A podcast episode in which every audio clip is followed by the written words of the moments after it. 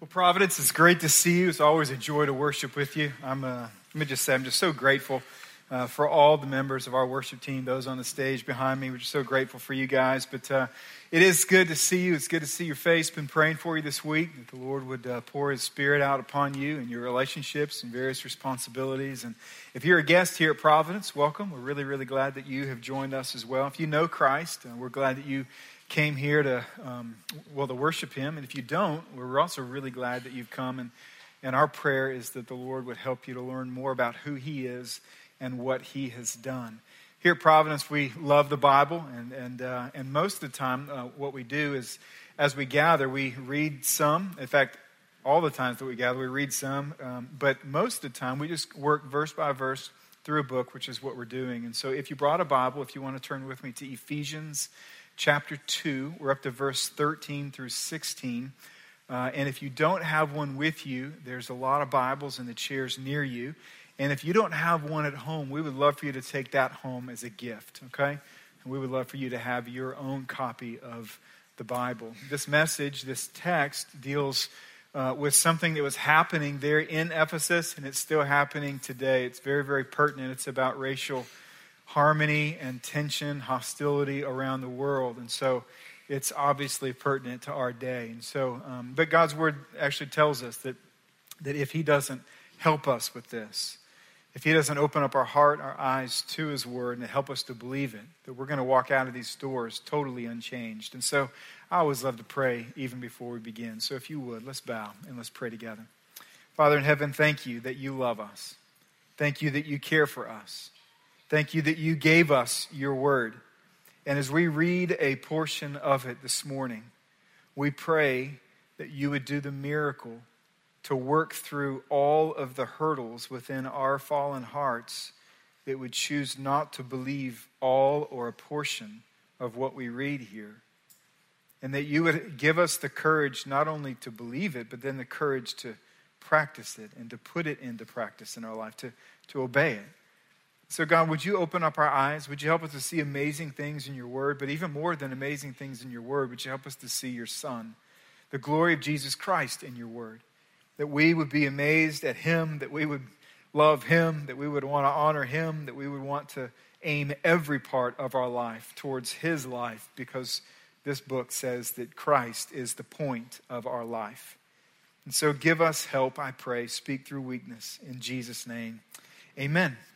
Amen. Well, in my 44 years here on this earth, um, I've had the opportunity, uh, uh, which is just a very uh, much a gracious privilege, to visit uh, roughly about 30 different countries on six different continents. And so those travels have, have uh, really put me in front of lots of different people, lots of different kinds of music, lots of different foods, lots of different ethnicities, languages, cultures, family structures, family dynamics, beautiful things in terms of the landscape, in terms of the music, all kinds of diversity all around the world. Really is just an amazing gift that, that is just that. It's a gift. I didn't earn it. Uh, just, it's just a gift. It's a beautiful place. It's an amazing place. But What's sad is this is no matter where I've gone in the world, wherever I've traveled, I have found in that place at least two different people groups who have a historical dislike and distrust for one another.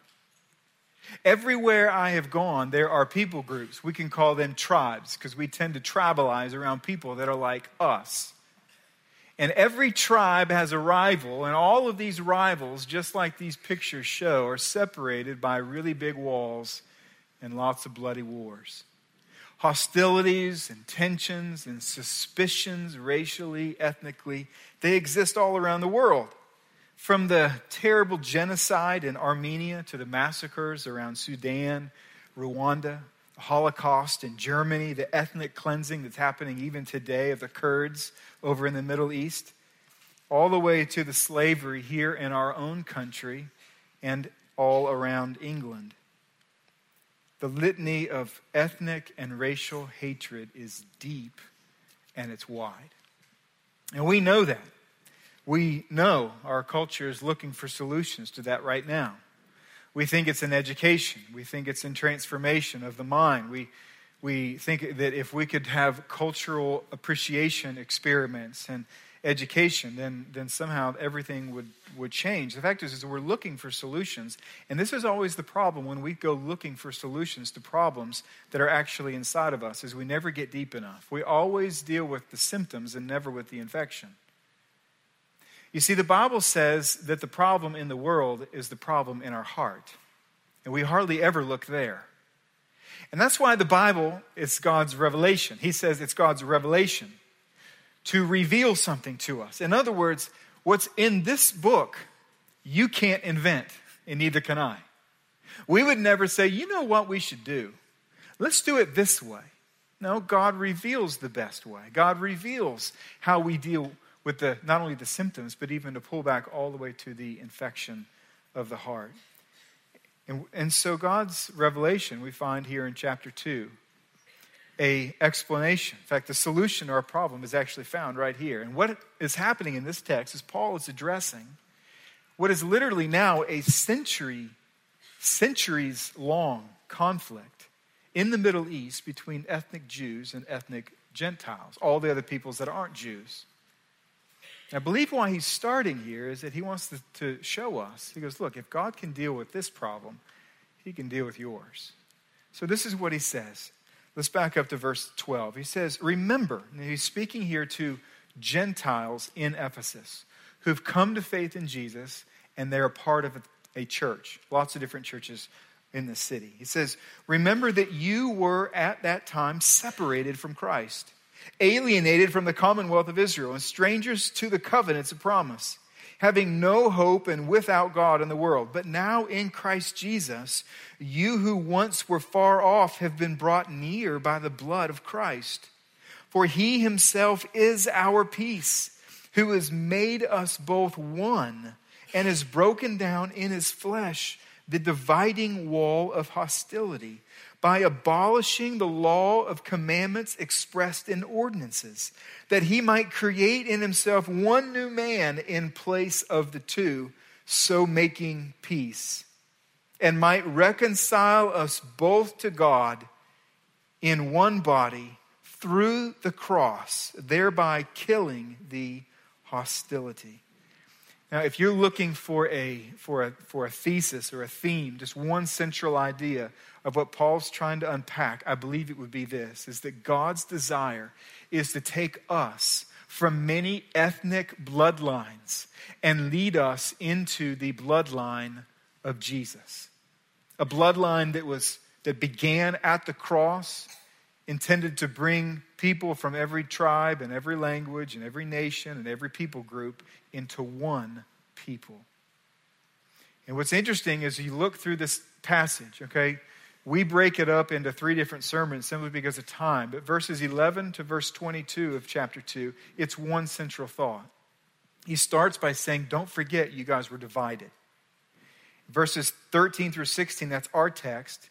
What he's saying is, Jesus brought you together. Next week, verse 17 to 22, he's going to say, Now here's how you live together in a way that's going to honor Christ and be good for each other. So next week is really, really practical. Hopefully, not that this one won't be, but, but the fact is, is what he wants to show in these verses is this is how God did this. In verse 12, it says, You were strangers from each other. By verse 19, he says, You are no longer strangers, but now you are literally citizens of the same household, one family, that you've become brothers and sisters in Christ. You have to ask the question how did Jesus pull this off? How did he accomplish this? And he did two things I want to show you. The first is this is that Jesus broke down the hostility separating us from God. The first thing he had to do was break down the hostility that existed, this wall of hostility that separated us from God. Now, what he's doing here is he's arguing from the greater to the lesser. And I think this is why. What he's saying is this if Jesus can break down the wall of hostility between holy God and sinful man, then surely he also has the authority and the power to be able to break down the wall of hostility between sinful man and sinful man. And so he starts in verse 13 and he says, You who once were far off have been brought near by the blood of Christ. And then verse 16 he says, He'd reconciled us both to God, killing the hostility. Hostility is something that we don't necessarily use as a word that sits in the middle of us and God. We don't feel it that way, but God felt it that way. God saw it. He felt, He saw a wall, an enormous wall of hostility. And some of us, we just look at that and we think, but I just don't feel that kind of hostility. I've never felt that hostility. I've, even before I trusted Christ, I never felt that there was hostility between God and me. And friend, the reason is because you're not the victim. Have you ever thought about that? You're not the victim in this relationship. You see, it's always the victim who gets offended. Most of you have been in the car, you're driving down, and suddenly someone pulls out in front of you. A lot of us look like this guy, right? We're like, wait. Now, the person who pulled out in front of you, they don't look this way. You know why? Because they're not offended. They don't feel hostility in their heart. They may not even be aware that they pulled out in front of you. And if they are, they may have more of a face like, ooh, I'm so sorry. They don't feel hostility because they weren't offended. Someone pulled out in front of you, and so you feel offended. And what the Bible says is this is that every one of us have all pulled out in front of God. We may not feel that, but that's exactly what God says is in our relationship with him, he is the offended party. Psalm 51, verse 4 says this Against you only, Lord God, have I sinned and done what is evil in your sight. In your sight. Now, just imagine, like I know it's hard to sort of imagine because you because because this doesn't happen. But let's just say, let's just imagine that you live in a neighborhood and there's just one particular neighbor that every time he's about to sin or is choosing to sin, he comes over and actually performs the sin in your living room. And he brings everything that's necessary in order to sin in your living room. So if he wants to lie to somebody, he brings the person he's about to lie to. He says, I'm so sorry. This, this will only take a moment. And he comes right in the middle of your living room and he lies. And then thanks so much. And they walk back out. When that neighbor wants to commit adultery, when that neighbor wants to watch pornography, when he wants to bow down to idols, wood or stone. Anytime he wants to yell at his wife or hit his child, Anytime he wants to sin, every time he's about to sin, he comes into your living room. You say, Brian, this is crazy. That doesn't happen. It doesn't happen to you, but it happens from you. That's what he's saying here. He goes that we live in God's living room. And that every time we sin, we're doing it in his presence, in his face. You see, there's a lot of people who look at life and even Christianity and the Bible as if we have our little world and we're asking God to kind of like rain down blessings in our world. Let me just tell you something. You have no world. Okay? You live in His world. We all live in His world. We're all tenants. He owns everything. You came with what? You came with nothing. You came naked. That's what you came with. That's what I came with. And when we leave, we take nothing with us. Everything in the middle is borrowed. All the relationships you have, all the things that you have, all the experiences that you have. God's allowing you to experience these things. Psalm 24, verse 1 says that the earth is the Lord's and the fullness thereof. It's all His. Welcome to God's living room. And when we sin, there is always a victim. There is always an offended party when we sin. Always. And what God says is it's always Him. It may be other people as well, but even when we're offending someone else and we're sinning against another human being, we're also sinning against God. You see, it's God's word that we disobey. It's God's wisdom that we don't esteem. It's God's presence that we don't love. It's God's pleasure that we disregard. It's His faithfulness that we don't trust. It's His justice that we don't respect. And so imagine the offense Imagine if every time God was offended by humanity, he added another brick to the wall of hostility. Imagine how tall that wall would be. And how did God respond? What this text says, it says that he had his son go over the wall. I don't know anybody on this earth that, that, that does that. I don't know anybody who loves their enemies so much that, that if it really came down to it, that you would kill your own child for someone who intentionally always came to your living room and did all their sin in your presence in order to offend you. And that's what God did. Jesus Christ came over the wall. And then he lived on our side of the wall. He was tempted just as we were, yet he never sinned.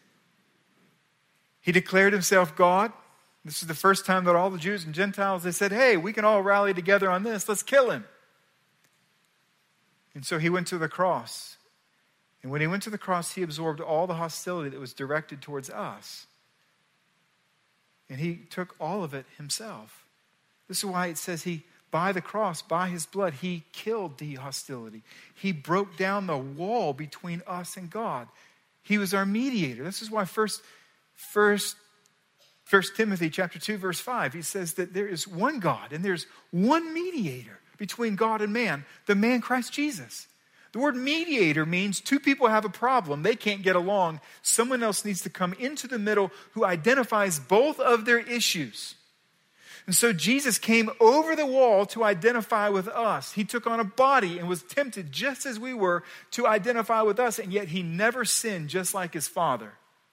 And he became the mediator to say, God the Father and sinful humanity, I can mediate between the two of you. If you've never trusted Christ, there is hostility that is stored up towards you, but it doesn't have to be. Jesus died, and if you'll believe in him that he died and rose again, he literally will take away all that hostility. He'll take away that sin. He'll give you his righteousness. And it says here that he becomes our peace. That hostility was killed by the blood of Jesus through the cross. Now, why is this so important to an idea? Wait, I, you say, I thought this was about racial relationships. This is why I believe he starts here.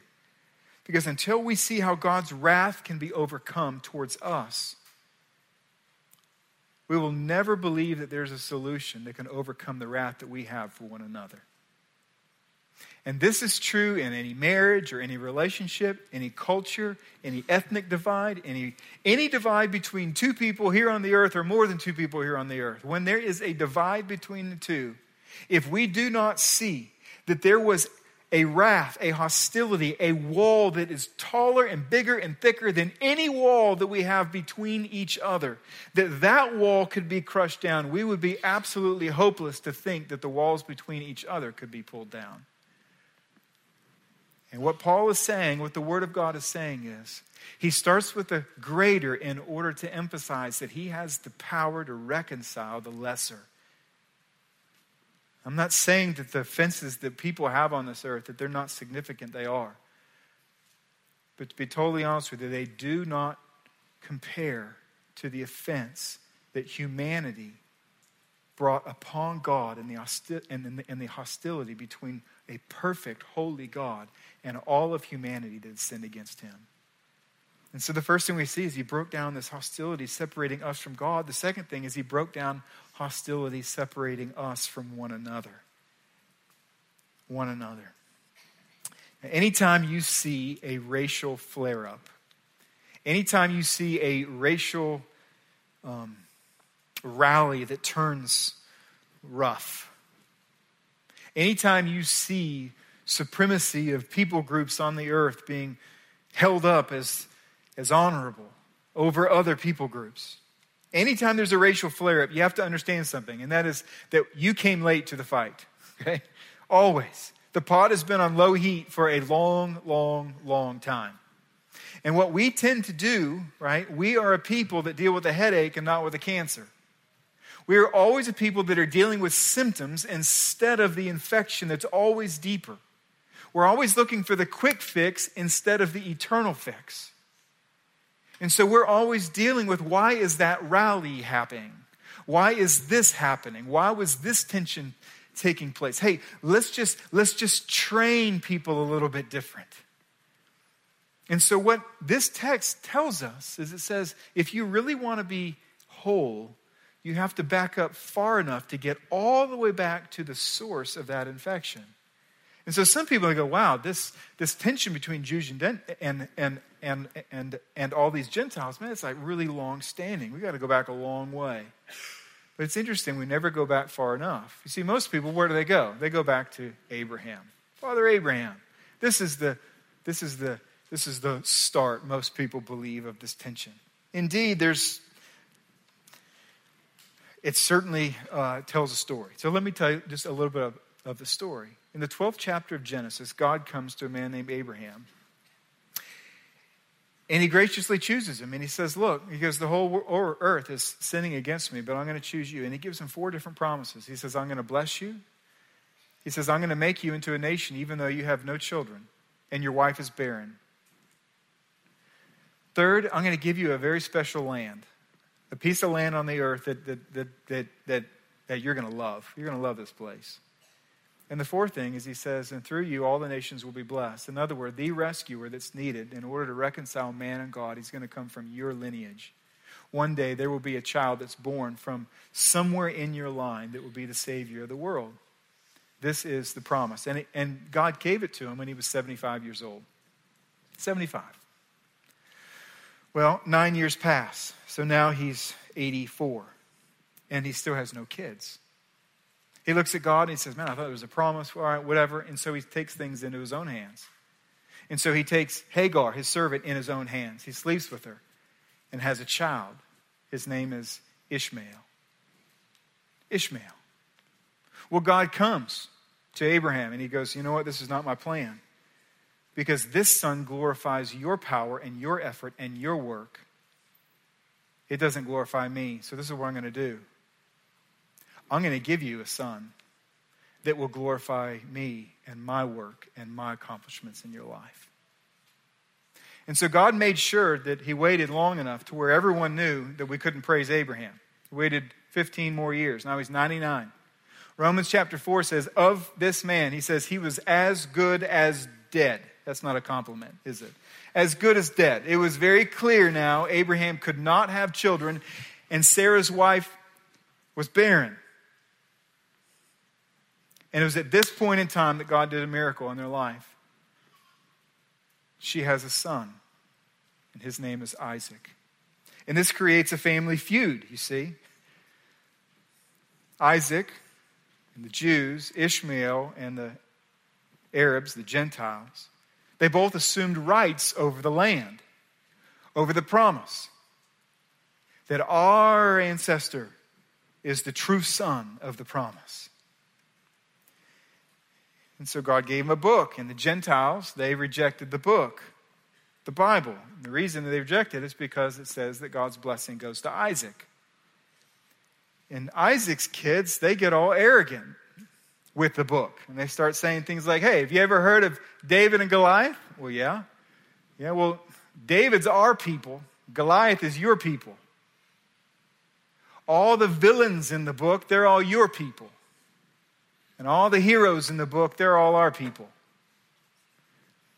And they become arrogant with this. And this becomes even more of a problem.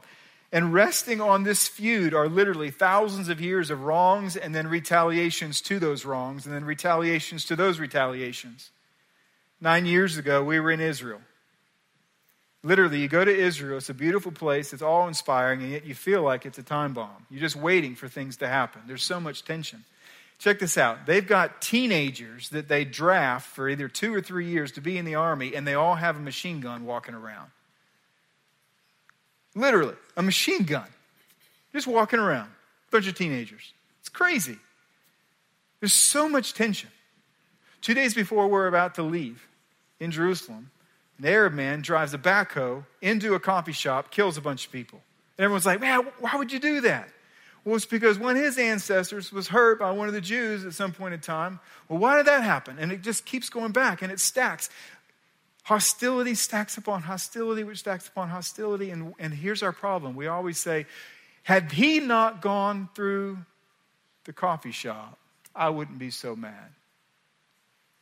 You see, we never get back to the source because we never get far enough back. But if we don't go far enough back, we'll wrongly conclude that all racial tensions, including the ones in our own land, that they originate with land and bloodlines and skin colors. And so God says, you got to go back farther than Abraham, even farther than Abraham.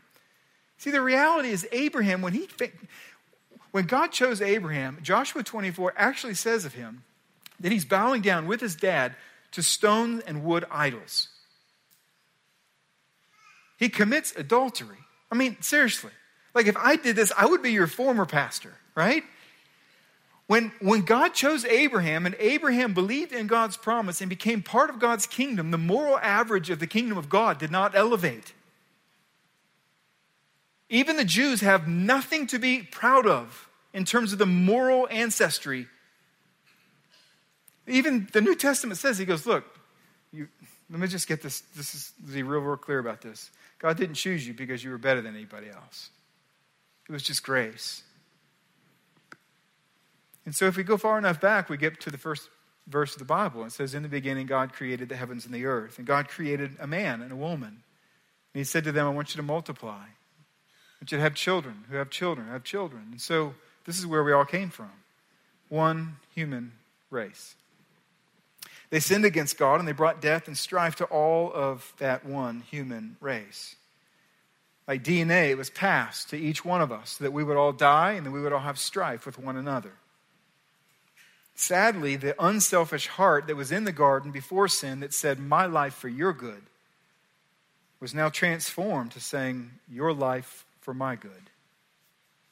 And ultimately, if you really think about what's happening in the world, even in the, even in the, the whole historical context of our culture, of our nation, and of every other nation and every other ethnic battle around the world, what you see is the seedbed is this it, there's a transition from my life for your good to your life for my good. This is the seedbed of our nation's deepest stains. See, personally, my evaluation is our two deepest stains as a country is slavery and abortion.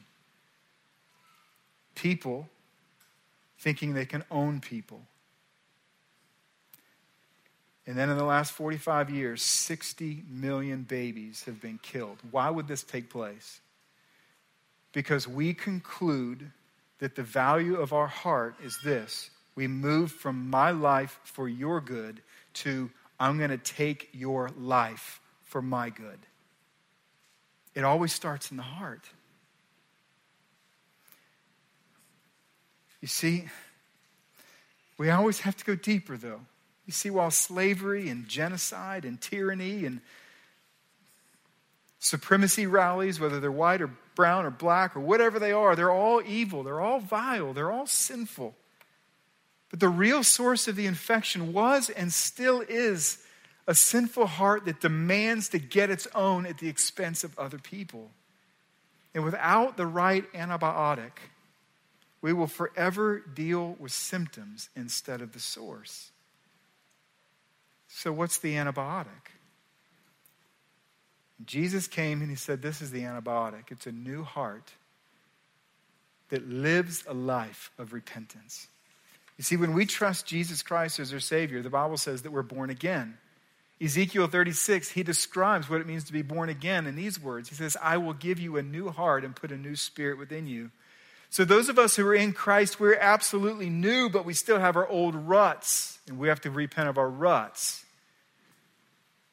So when Jews and Gentiles began to believe in Jesus Christ, this is what happens, right? So Jesus rises from the dead. All the eyewitnesses, they were all Jewish. The first church was Jewish. They start telling people that Jesus rose from the dead, and that good news got out. Gentiles started hearing, and they start believing in Christ. So here in Ephesus, they had to ask a question, and that is, well, we all need a church too, so what should we do? Should we just put like the Jewish church to Jesus Christ on one side and the Gentile church on the other? And he says, No, because you're no longer two people, you're one people. You're no longer two families, you're one family. You're no longer multi bloodlines, you're now one bloodline. If you're in Christ, you are now one, is what he says. You see, if Jesus is the mediator, Jews and Gentiles come to Jesus, they're brought near to each other. In our context, right, if Jesus is the mediator, and people who are black and people who are white both come to Jesus, they're brought near to each other. Just as every other ethnicity and every other race and every other skin color that there is. It says that we're brought near, and then he says that Jesus broke down in his flesh the dividing wall of hostility by abolishing the law of commandments expressed in ordinances. What does that mean? It means as long as the Old Testament was confused as the foundation of how we're reconciled to God, so long as the Bible was confused as rules that we're supposed to keep, and if we keep them, we'll be reconciled with God, nobody had any hope. Why did no one have hope? Because the Gentiles didn't have the book, and the Jews never kept the book because they couldn't. You see, the Bible actually says that the laws came after sin, not before. In other words, people are out sinning, and God says, they don't know that I call that sin. In other words, He gave lying people the command, Thou shalt not bear false witness. It didn't start with the commandment and he goes, Oh my goodness, what am I going to do? He says, I need to show them how they're sinning. Nobody could be reconciled to God by obeying the Bible. Did you hear that? Nobody can be reconciled to God by obeying the rules in the Bible.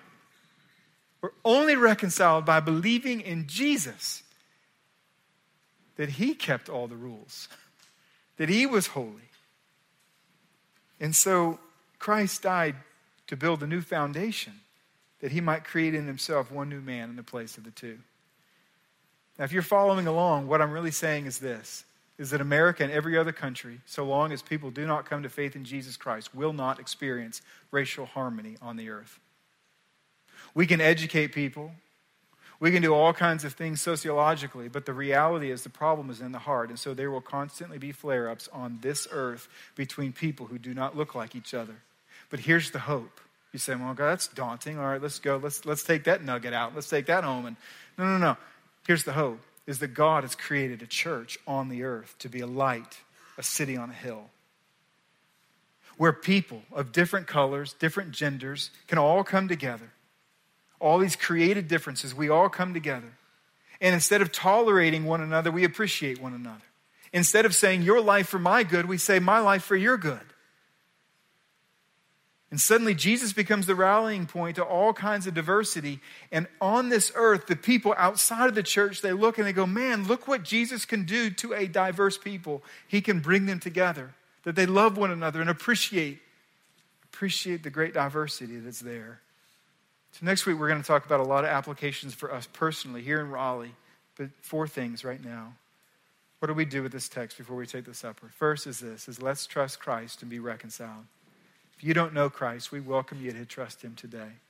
Whatever your tribe is, however you would define that, you need to know that Jesus is not a tribal God, he's the God of every tribe. Every tribe will be represented at his throne. So we urge you to trust him today. The second thing is this is let's repent for re- rebuilding what Christ has torn down. Jesus looked at a wall of hostility racially and ethnically here on the earth between us. And he pulled it down. Do not be the man or the woman that seeks to build it back up. Those of us who contribute to trying to build it back up, the Bible has a very simple invitation to you, and that is stop. It is repent.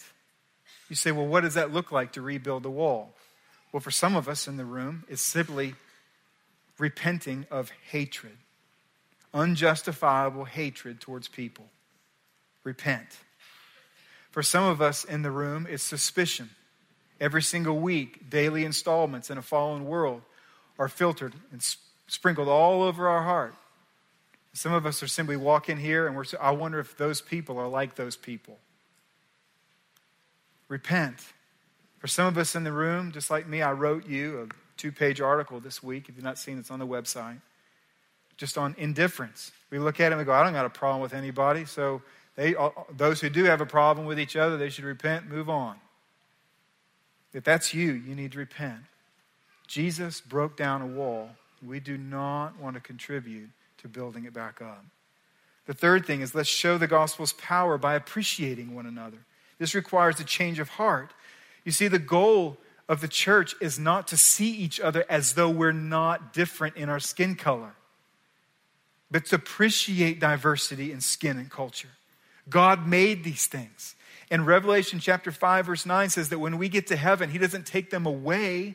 What He takes away in heaven is our heart's inability to appreciate these things, to love these things.